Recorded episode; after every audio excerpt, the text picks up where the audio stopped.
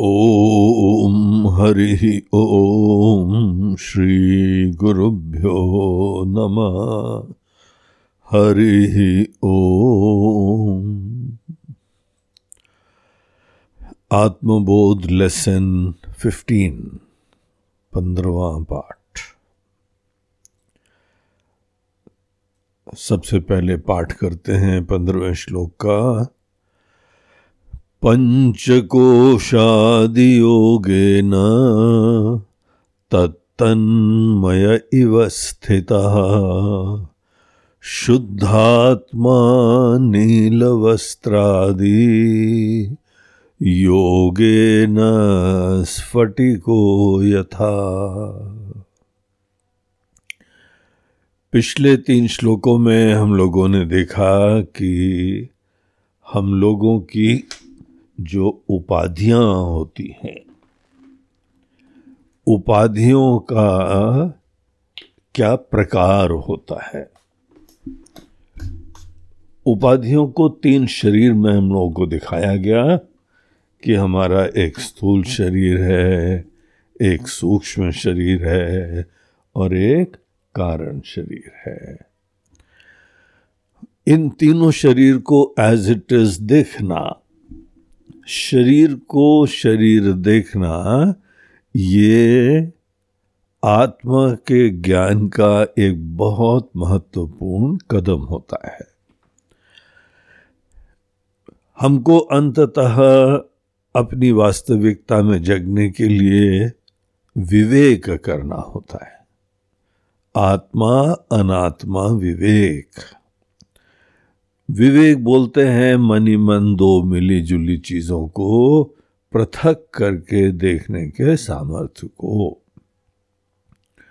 तो आत्मा, अनात्मा, हम जो वस्तुता हैं और जो जो चीज़ें हम वस्तुता नहीं हैं, इन दो चीज़ों को अलग करके देखने के सामर्थ्य को ही जगाना होता है। और इसके लिए हमको क्या करना है? सबसे पहले अनात्मा जो कि दृष्ट है, जो कि अनुभूत है, उसे बहुत ही सुनिश्चित करना है। इसी अंदाज से देखना है, हमारी एक रिलेशनशिप इस्टेब्लिश करनी है कि ये अनात्मा अनात्मा की तरीके से ही देखी जाए। इतना जो व्यक्ति साधना करता है, अभ्यास करता है, उसके लिए आत्मज्ञान का मार्ग बहुत ही बढ़िया तरीके से प्रशस्त हो जाता है। जब बादल ही नहीं रहेंगे कोई तो सूर्य बगैर किसी अवरोध के हमारे लिए, ज्ञान के लिए उपलब्ध हो जाएगा। आत्मा हर व्यक्ति के ज्ञान का विषय आज भी है। लेकिन आज क्या हो रहा है कि उपाधि के धर्म को, शरीर आदि को हम आत्मा समझ बैठते हैं। और इसके लिए शरीर आदि के धर्म हम अपने ऊपर आरोपण कर लेते हैं। हमको जो यह अनुभूति होती है कि हम छोटे हैं, हम मरणशील हैं, विकारी हैं सुखी दुखी हैं। ये सब केवल हमारी उपाधियों के धर्म हैं।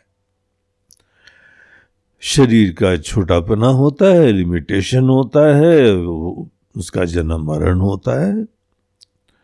उसी के दृष्टिकोण से अनेकों समाज में भेद होते हैं। अपने आप को शरीर मानने के उपरांत ही ये सब अनेक अनेक झमेले दुनिया में पैदा होते हैं। हमारे मन बुद्धि में ही सुख दुख आदि अनुभूतियाँ होती हैं और ज्ञान अज्ञान होता है। अगर इन चीज़ों को हम अनात्मा की तरीके से देखें, उसी क्षण हम सुख, दुख, ज्ञान, विकार, जन्म, मरण, इन सब चीज़ों से हम मुक्त हो जाएँगे। ऐसा नहीं है कि कहीं पे जन्म मरण नहीं होगा, लेकिन हमारा नहीं होगा। बस इसी को मुक्ति बोलते हैं। हम जो है, शरीर में रहते हो दिखाई पड़े हैं, लेकिन तो भी हम बहुत अच्छी तरह जानते हैं कि हमारा जन्म नहीं हुआ है, हमारा मरण नहीं है, हमारे अंदर कोई स्पेस और टाइम की लिमिटेशन नहीं है। और न ही कोई अनेकों प्रकार के इमोशनल अपीवल्स भावनात्मक उथल पुथल कि कभी सुख है, कभी दुख है, ये सब हमको नहीं हो रहे हैं। हमारी मशीन में हो रहे हैं। हमारी फैकल्टीज में हो रहे हैं। हमारी उपाधि में हो रहे हैं।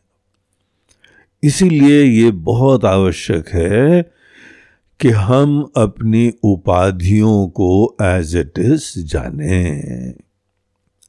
तो ये तीन चीज़ें जो हम लोगों को शरीर की तरह बताई गई, ये सतत हमारे नित्य अभ्यास का विषय होना चाहिए।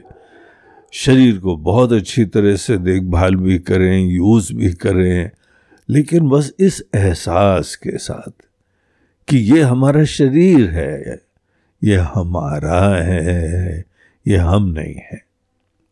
और हमारा होने के नाते इसकी देखभाल बहुत प्यार से करनी चाहिए इसके लिए हमको जो जो इसके धर्म है, इसके नियम है, इसकी ज़रूरतों के लिए क्या करना चाहिए, वो सब बड़े ऑब्जेक्टिवली समझ के उसी प्रकार से इसको हैंडल करना, ये हमारा धर्म हो जाएगा। तो बड़ी आत्मीयता से आप जिसकी भी रिलेशनशिप होती है, आप देखभाल करते हैं हम्म? तो अपने शरीर की भी देखभाल करिए, अपने मन की देखभाल करिए, अपनी बुद्धि की देखभाल करिए ये चीज़ें हम लोगों को यहाँ पे बताइए उपाधियों को जो है, वो हम तीन शरीर में विभाजित कर सकते हैं और हमने एक बार जैसे रेफर करा था कि तैतरी उपनिषद में वहाँ पे जो है हमारी उपाधियों को और डिटेल में वर्गीकृत करा गया है। वहाँ तीन के बजाय पाँच उसको भागों में विभाजित करा गया। उनको वहाँ पे नाम दिया गया पंचकोश। तो पंचकोश जैसे कोश उसको बोलते हैं, जब कोई किसी चीज़ को बहुत ही सुरक्षित ढंग से छुपाता है। जैसे धन का कोष होता आपकी तिजोरी जो होती है, वो क्या है? धन के लिए कोष है। हम लोग कोष शब्द इसी तरह से प्रयोग करते हैं, ये शहर का कोषागार है। तो कोष मतलब कोई हमारा ट्रेजर कोई महत्वपूर्ण चीज़, उसको अच्छी तरीके से संरक्षित करा जा रहा है। सुरक्षित करा जा रहा है। और क्योंकि वो बहुमूल्य है, इसीलिए इतने कोष चाहिए। हम्म? आप कहीं पर कोई जो है हीरे जवाहरात खरीदने के लिए जौहरी की दुकान में जाएँ तो जो बहुत उसका बेशकीमती हीरा है, वो कितने तालों में रखता है? तालों में रखता है, उसके उपरांत भी उसकी एक बड़ी डिबिया, फिर अंदर छोटा डिबिया, फिर अंदर कागज़ और फिर जाके वो सामने निकाल के दिखाता है। तो अनेक अनेक जो है लेयर्स के अंदर प्रोटेक्शन हो रही है और सब लेयर्स बहुत ही सिग्निफिकेंट होती हैं। तो तैतरी उपनिषद ने हम लोगों को बोला कि हम लोगों की जितनी उपाधियाँ हैं वो पाँच कोश हैं। कौन कौन से पाँच कोश हैं, इनका भी नाम जो है वो जानना चाहिए। ये हम लोगों की जो है पाँच कोश, सबसे पहले अन्नमय कोश। अन्नमय कोश स्थूल शरीर का ही नाम है, और इसलिए वहाँ पे अन्नमय कोश बोला, क्योंकि इसको अन्न खा खा के ही ये वृद्धि को प्राप्त होता है। अन्न से ही वृद्धि को प्राप्त होता है और अन्न में ही ये अंततः लीन हो जाता है।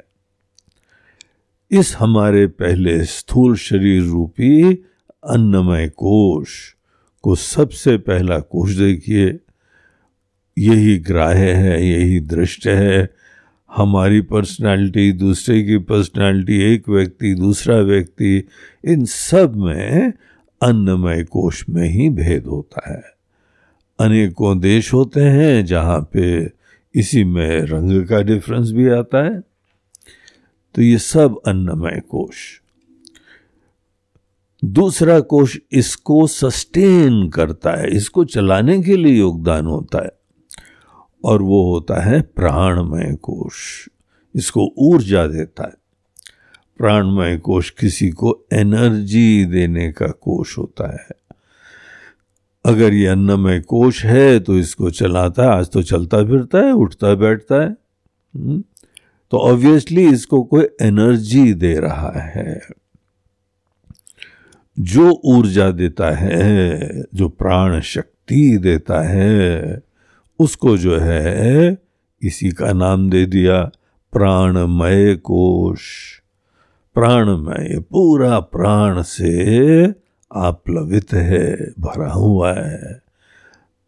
प्राण ही इसका स्वरूप है। मूल रूप से प्राण तत्व एक होता है, फिर अपने कार्य के अनुरूप इसको भिन्न भिन्न नाम दिए जाते हैं। सांस लेने का प्राण अलग है, सांस छोड़ने का प्राण अलग है। रक्त के संचार के लिए ऊर्जा चाहिए, सतत ऊर्जा चाहिए, उसके लिए प्राण अलग है? इस तरीके से भोजन आप खाते हैं तो उसको पचाना और उसको पूरा सिमुलेट करके शरीर के अंदर एक करवा देना, सतत उसके लिए भी ऊर्जा लगती है। फिर जो भोजन करते हैं, मल, त्याग, शरीर से किसी चीज़ का त्याग करना। मल का त्याग, मूत्र का त्याग या अंततः मृत्यु के समय प्राण का त्याग। इन सब के लिए एक अलग प्राण होता है। तो ये प्राण के आगे जाके विभाजन करे जाते हैं, लेकिन मूल रूप से प्राण तत्व तो एक ही होता है। और इसी के द्वारा हमारा प्राणमय कोश बनता है। बड़ा शक्तिशाली होता है। अनेकों योगी लोग तो इस चीज़ को जानते हैं कि अगर आदमी अपने प्राणायाम से इसका जो है पूरा नियंत्रण करता है, इसका अच्छी तरीके से और बढ़िया सामर्थ्य का विकास करता है तो बहुत सारे शरीर का रोग खत्म हो जाते हैं। हम्म? शरीर की इसको आत्मा कहा जाता है। और हम लोग कोई आदमी जीवित है, नहीं जीवित है, सीधे नाड़ी पे हाथ रख के प्राण ही तो देखते हैं। प्राण का संचार इसके अंदर कैसा हो रहा है? लेकिन ये प्राण भी हम नहीं है। यद्यपि प्राण चले जाने पे बोलते हैं, इसकी आत्मा गई, लेकिन वस्तुतः प्राण हमारी आत्मा नहीं है। प्राण एक ऊर्जा के बहुत महत्वपूर्ण, एक लेयर ऑफ़ हमारी पर्सनालिटी है। इसको कोई और संचालन करता है। जो प्राण का भी संचालन करता है, वो हमारा मन होता है। इसीलिए देखिए, आपका मन अगर कहीं पे शांत होता है, प्राण भी शांत हो जाते हैं। कितनी अच्छी तरह से धीमे धीमे चलते हैं। मन के अंदर एंजाइटी हो जाती है तो प्राण का देखिए, गुस्से में आदमी कैसे सांस जो है वो लेता, छोड़ता है। तो प्राण का आत्मा, प्राण के अंदर एक और लेयर ऑफ़ पर्सनालिटी होती है। उसका नाम ही दे दिया मनोमय कोश। तो मन, मनोमय कोश में जो हम लोगों के अंदर विचार आ रहे हैं, संवेदनाएँ हो रही हैं, ये सब मनोमय कोश में जब हम लोगों ने अभी ये सूक्ष्म शरीर का अध्ययन करा, उस समय देखा था कि मनोमय कोश या मन जो है हम लोगों का राधर ये कितना शक्तिशाली होता है हुँ? तो इसका भी प्राण के अंदर का जो कोश विराजमान है, वो भी बहुत पावरफुल होता है। ये सब हमारी पर्सनालिटीज है पर्सनालिटी के पार्ट्स हैं लेयर्स हैं। एक एक करके और पावरफुल होता चला जाता है। अब ये मन के अंदर जो विचार आते हैं, इच्छाएँ आती हैं, ये सब चीज़ें हैं, इसका कोई और संचालक होता है। मन तो एक एग्जीक्यूटिव की तरीके से आप देखिए। प्लानिंग कमीशन कोई और है और एग्जीक्यूटिव कमेटी कुछ और है। तो वो मन के अंदर विचार का आना, उसका क्रियान्वयन होना, इच्छाओं की पूर्ति की चेष्टा होना, ये सब मन का धरातल है। लेकिन जो निश्चय होते हैं, निश्चय ही मन की आत्मा होते हैं। अनेक अनेक निश्चय। निश्चय कोई ऐसे विचारों के फ्लो की तरह से नहीं होते हैं, लेकिन उसके हेतु, उसके बीज रूपी होते हैं।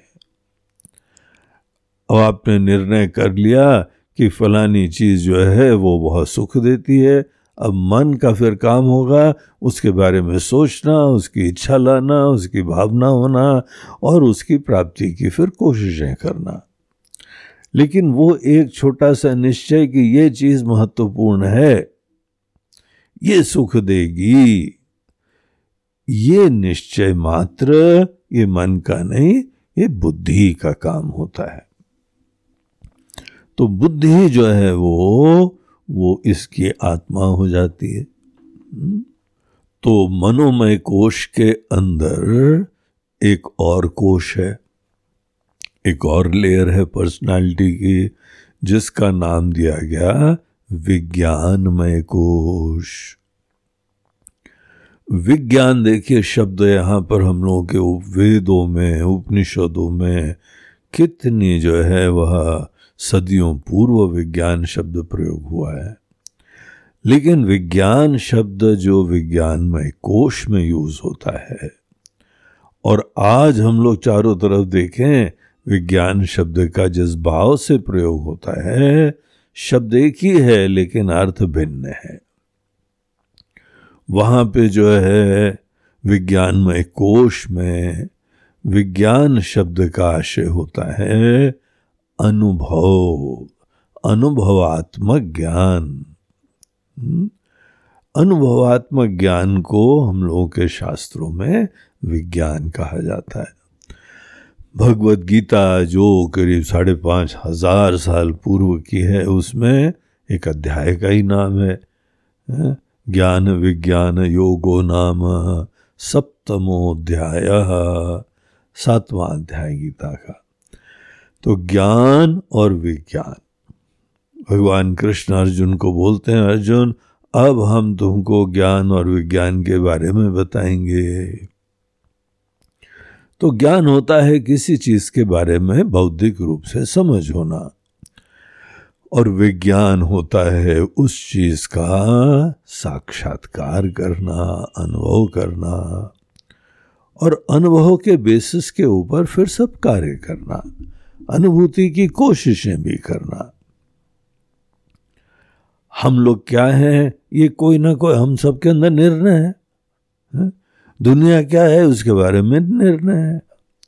इस निर्णय के अनुरूप ही उसके उपरांत ही जीवन की सब चेष्टाएँ होती हैं प्रयास होते हैं। ये दो मूल निर्णय कि यहाँ पे दृष्टा कौन है और दृश्य क्या है? अनुभव का विषयी क्या है और विषय क्या है? इसके बारे में कुछ निर्णय है जो ये निर्णय हम लोगों के विज्ञानमय कोश में होते हैं। और ये बहुत कॉन्सिक्वेंशियल होते हैं, बहुत दूरगामी प्रभाव के होते हैं, मन के दिशा निर्धारक होते हैं। आप मन के अंदर विचारों को किसी तरह शांत कर दीजिए। हाँ? उससे जो है मन का पूरा काम नहीं बनता है, क्योंकि पीछे निर्णय तो बने हुआ है। निर्णय बने हुआ है कि बाहर से सुख प्राप्त करना है, फिर कितनी देर इच्छा बंद करोगे? तो वस्तुतः मन के थॉट्स के फ्लो को, विचारों के प्रवाह को हैंडल करने का ज़्यादा बुद्धिमत्ता का तरीका होता है। अपने निर्णयों का आप पुनरालोकन करिए। तो वो जो है आ, हम लोगों का फोर्थ लेयर ऑफ़ पर्सनालिटी है विज्ञानमय कोश। और विज्ञानमय कोश भी किससे प्रेरित होता है? अनुभूति की आकांक्षा से। दुनिया भर की प्लानिंग है आपको आनंद की अनुभूति हो सुरक्षा की अनुभूति हो कोई ना कोई अनुभूति की आकांक्षा। ये हम लोगों के अनेकों प्लानिंग के पीछे ऑब्जेक्टिव होते हैं। तो ये आनंद की अनुभूति हम सोच लें, एक धरातल पे आती है, उसको हम लोग पांचवा कोश कहते हैं। उसका नाम दिया गया आनंदमय कोश। अब देखिए यहाँ कितनी इंटरेस्टिंग बात है। आनंदमय कोश में आनंद की बहुत अच्छी अनुभूति होती। लेकिन आनंद की अनुभूति के धरातल को कोश नाम दिया गया है। इसको आत्मा नहीं कहा गया है, ये पाँचों कोश हैं। अन्नमय कोश, प्राणमय कोश, मनोमय कोश, विज्ञानमय कोश और आनंदमय कोश। कोई भी कोश जो है किसी बेशकीमती चीज़ के संरक्षण के लिए, बहुत अच्छी तरीके से प्रोटेक्शन के लिए एक लेयर ऑफ़ पर्सनालिटी है। तो ये भी जो है आनंद की अनुभूति, आनंद की अनुभूति किसी को भी होती है। हर व्यक्ति जीवन में थोड़ा बहुत जुगाड़ करता है, अपनी इच्छाओं की पूर्ति करता है और आनंद हो गया। हम खुश हो गए। मुगाम्बो खुश हुआ। है? तो ये आनंद की अनुभूति हो गई, इसका मतलब थोड़ी हो गया कि वो ब्रह्म ज्ञान उसको प्राप्त हो गया। आनंद की अनुभूति में जो है उत्कर्ष अपकर्ष भी होता है और बढ़ना कम होना भी होता है और थोड़ी देर हो गई, उसके बाद गायब भी हो जाता है, फिर से हम दुखी हो जाते हैं। तो ये केवल एक हमारी पर्सनालिटी का लेवल होता है, जहाँ कभी कभी हम लोग झांकते हैं और फिर से उसके उपरांत चला जाता है। आनंद की अनुभूति का एक लेवल होता है और आत्मा का क्या लेवल होता है? उसमें हम आनंद मात्र होते हैं। आनंद की अनुभूति हमको नहीं चाहिए। अब एक बात सोचिए, आनंद की अनुभूति प्राप्त करने की कोशिश कौन करेगा? आनंद की अनुभूति की प्राप्ति वही तो करेगा, किसी चीज़ की भी प्राप्ति। वही करता है जिसके पास उस चीज़ का अभाव होता है। पहले हमने निर्णय कर लिया कि आनंद नहीं है हमारे पास। हम्म? हम तो आनंद है ही नहीं। और आनंद है भी नहीं हमारे पास। इस धारणा, इस निराधार निश्चय के बाद ही तो आनंद की अनुभूति की चेष्टा होती है। आनंद की प्राप्ति के लिए चेष्टाएँ ये हमारे अंदर आत्मा के अज्ञान का सूचक है। जिन्होंने आत्मा को जाना, वो बोलते हैं कि ये सच्चिदानंद स्वरूप है। आप ही आनंद हैं। अगर थोड़ी देर के लिए हम मान लें कि हम ही आनंद मात्र हैं तो हमको दुनिया में आनंद कहाँ मिलने वाला है? हम चारों तरफ़ ढूंढ आए, ऊपर नीचे चले जाएँ, अंतरिक्ष में चले जाएँ, पाताल में चले जाएँ। आनंद ही आनंद को ढूंढ रहा है। हम्म? आपने कस्तूरी मृग की कहानी सुनी है ना? कस्तूरी मृग के नाभि में ही कस्तूरी होती है। बहुत दिव्य सुगंध होती है उसकी। अब ये हिरण को, कस्तूरी मृग को सुगंध तो आ रही है, लेकिन ये नहीं विचारे पता है ये सुगंध हमसे ही आ रही है। और इधर उधर दौड़ता है, भागता है कि उसको ये सुगंध का स्रोत मिल जाए। आपने कई बार कुत्तों को देखा है, हड्डी चबा रहे हैं, सूखी हड्डी, और वो चबा रहे हैं। उसके अंदर जो है, वो जितना भी मांस वास होगा, खाना होगा, वो तो खाते हैं, लेकिन उसके साथ एक और चीज़ देखी गई। हड्डी खाते समय उनके अपने जबड़े से खून निकलता है। और वो खून को ही चाटते हैं, खाते हैं। है? उसी को चाट के वो लेते सोचते हैं कि हड्डी से आ रहा है। ऐसी कुछ कहानी हम लोगों की भी है। आनंद स्वरूप हम खुद हैं, ये हमको पता नहीं है, इसका ज्ञान है। जीवन भर यही मोह रहता है और दुनिया भर के आकाश पाताल इन चीज़ों को हम उलट पुलट करते रहते हैं इधर उधर चेष्टा करते रहते हैं और आनंद हमको मिल गया। तो आनंद की अनुभूति वो एक ले, लेवल होता है। और खुद जान जाना कि हम ही आनंद हैं ये एक अलग कहानी होती है। ब्रह्म ज्ञान में जो भी ब्रह्म ज्ञानी लोग हैं वो मुक्त क्यों हो जाते हैं? क्योंकि उनको ये बात पता लग गई कि हम ही आनंद स्वरूप हैं। हम्म? और उनकी सब सीकिंग खत्म हो जाती है। सब बाहर से चेष्टाएँ किसी चीज़ की प्राप्ति के लिए वो जो है उनको विराम लग जाता है। और इसीलिए वो मुक्त हो जाते हैं। हर मनुष्य आनंद स्वरूप होके जिए, तब मनुष्य जीवन का सबसे ज़्यादा आनंद होता है, कल्याण होता है, महिमा होती है, विशिष्टता होती लेकिन हम अपने आप को आनंद स्वरूप नहीं जानते हैं और आनंद की अनुभूतियों के लिए जुगाड़ करते हैं, वो एक अलग लेवल ऑफ़ एग्जिस्टेंस होता है। तो जब तक हम आनंद की अनुभूति की कोशिशें करते हैं, अवश्य आनंद की अनुभूतियों की प्राप्ति का तरीका होता है। आप मनोकामना रखिए, मनोकामना की पूर्ति कर लीजिए, फिर यहाँ भोक्ता और भोज्य अनुभव करने वाला, अनुभव करने वाली वस्तु। ये दोनों का द्वैत खत्म होता है तो आनंद की अनुभूति हो जाती। आनंद की अनुभूति का रहस्य केवल इतना ही है। हर आनंद की अनुभूति की चेष्टा में हम लोग अद्वैत की सिद्धि करना चाहते हैं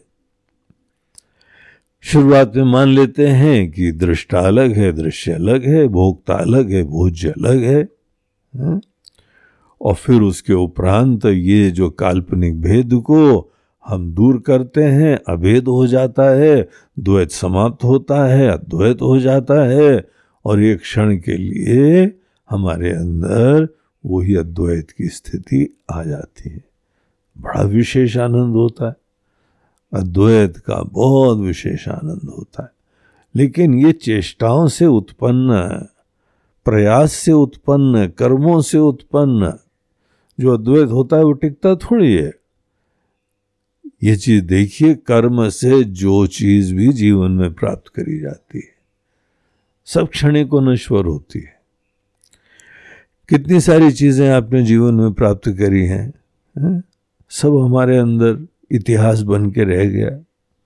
वो आया, हमको प्रफुल्लित करा, कुछ क्षण हमको बहुत ही रोमांचित करा, उसके उपरांत स्मृति का विषय बन के रह गया। हम्म?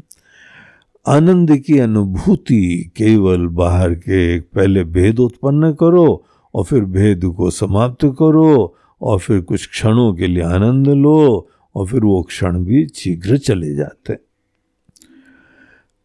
तो आनंद की अनुभूति के बारे में बहुत गहराई से विचार करना चाहिए। ये हमारा मात्र एक कोश है। इस तरीके से हर व्यक्ति के अंदर यही पाँच लेवल्स हैं। इनको पाँच शीत कहा जाता है, कवरिंग कहा जाता है।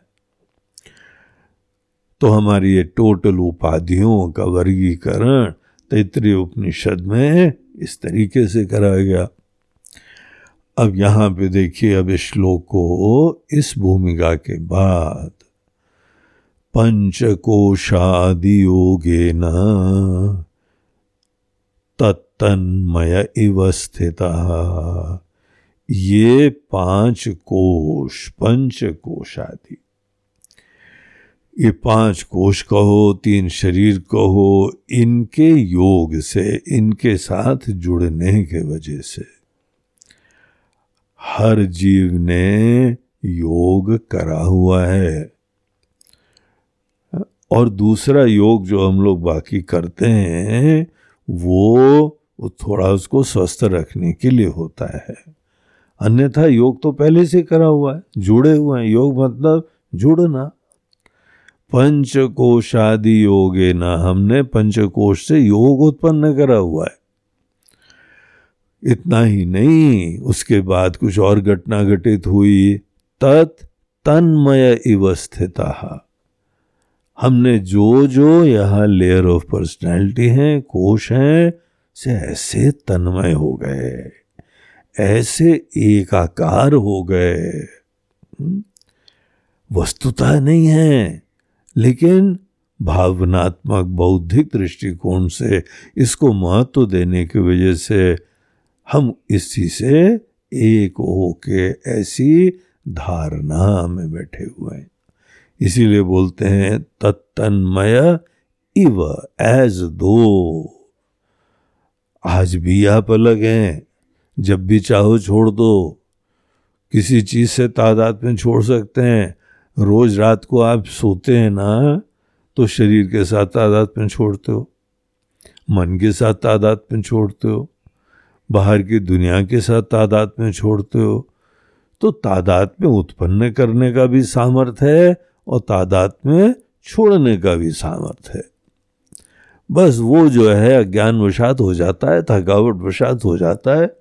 हमसे जब कोई खुद कहे कि शरीर के साथ तादाद में छोड़ो तो हमको लगता है बहुत बड़े तोप है, ये तो बड़ा मुश्किल काम है। कोई मुश्किल नहीं है, डेली हम लोग करते हैं? हम चाहें तो पूरे तन्मय होके, तन्मय अवस्थित शरीर होके ही जी सकते हैं, मन होके ही जी सकते हैं, बुद्धि होके ही जी सकते हैं, जीव होके ही जी सकते हैं, ये सामर्थ्य हमारे अंदर है। लेकिन जब हम तादाद में करते हैं किसी चीज़ से तो पहली बात वो चीज़ अलग होती है और तादाद में उसका एक फल होता है। अब ये यहाँ पे यथार्थ बताया। अब इसके लिए बोलते हैं आगे, शुद्धात्मा नील वस्त्रादि योगे न स्फटिको यथा। एक दृष्टांत से समझाते हैं। बोलते हैं कि आप वस्तुतः शुद्ध आत्मा हैं, लेकिन बस आपकी खुशी है। तादाद में कर लिया। अब ये देखिए, जो एक्टर, एक्ट्रेसेस होते हैं ना, बड़े उनके अंदर विशिष्ट कला होती है। कोई भी आप, कोई नाटक बताइए, कोई पात्र बताइए, उसमें ऐसे घुस जाते हैं, ऐसे तादाद में कर लेते हैं से तन्मय हो जाते हैं, कैसा लगता है ये आदमी भिखारी का रोल प्ले कर रहा है, ये तो जन्मजात भिखारी लगता है? कितना बढ़िया रोल प्ले कर रहा है। राजा का जो है वह एक बहुत सुंदर रोल प्ले कर रहा है। क्या अंदाज है उसका? तो लोग उसे तादाद में कर लेते हैं। तादाद में का सामर्थ्य हर व्यक्ति के पास होता है। वही इस श्लोक में हमको दिखा रहे हैं। हाँ, यही हमारी कहानी है। वस्तुतः उस समय भी हम अलग होते हैं शुद्ध होते हैं। शुद्ध आत्मा। तो दृष्टांत क्या देते हैं? बोलते हैं, देखिए, एक यहाँ पे स्फटिक रखा हुआ है। स्फटिक बड़ा विशेष प्रकार का पत्थर होता है। कांच जैसा होता है। कांच से अलग होता है। कांच तो एक आर्टिफिशियल चीज़ है। मनुष्य के द्वारा बनाई हुई चीज़ है। स्फटिक एक प्राकृतिक चीज़ है, पत्थर होता है। खदानें होती हैं स्फटिक की। तो ये स्फटिक जो है, उसके प्रॉपर्टी होती है कि उसके पास आप कोई भी रंग की कोई पदार्थ रखो। कांच और स्फटिक में यही भेद होता है। कई बार लोग स्फटिक के माले पहनते हैं और कोई नकली लोग जो है ना, वो कांच के माले भी स्फटिक के नाम से बेचते हैं। कैसे पता लगे कि ये कांच है कि स्फटिक है? तो आप देखिए, एक छोटा सा कोई कपड़ा लीजिए, फूल लीजिए और कांच के पास रखो। तो कांच के अंदर उसका रंग वो तो प्रोत नहीं दिखाई पड़ता है, अंदर फैल जाता है रंग। स्फटिक के पास आप रखो तो वो उसकी आभा पूरे पत्थर में फैल जाती है।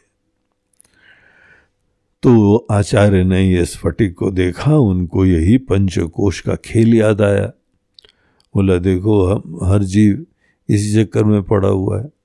आत्मा स्फटिक तुल्य है और हमारी उपाधियाँ नील वस्त्रादि, नीला, पीला, लाल, जो भी कोई एक कपड़े का दृष्टांत ले लीजिए, उसके पास आपने जो रखा, देखो, स्फटिक ही लाल दिखाई पड़ता है, वही नीला दिखाई पड़ता है, वही हरा दिखाई पड़ता है।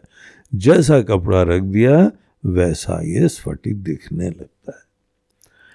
बस हमारी आपकी आत्मा ऐसी ही शुद्ध है ऐसे विशिष्ट सामर्थ्य से युक्त है कि जो चीज़ भी उसकी सन्निधि में हो हम्म, उसके धर्म अपने अंदर दिखाने लगती है। अब ये आत्मा की विशिष्टता इसको न जानने की वजह से जहाँ हमको इसमें उसके धर्म दिखे, हम मान बैठे कि आत्मा का ये धर्म है। तो ये हमारी भूल हो जाती है। ये पंद्रहवें श्लोक में ये प्रॉब्लम का नेचर वो दिखाते हैं। अब आगे के श्लोक में इसके विवेक का तरीका बताते हैं। अगर ये यहाँ प्रॉब्लम का नेचर है तो सोल्यूशन का नेचर क्या होगा? मात्र हमको इनसे अपने आप को अलग देखना ही मात्र है। तो वो हम लोग अगले श्लोक में देखेंगे। आज पंद्रवा श्लोक यहीं पर समाप्त होता है।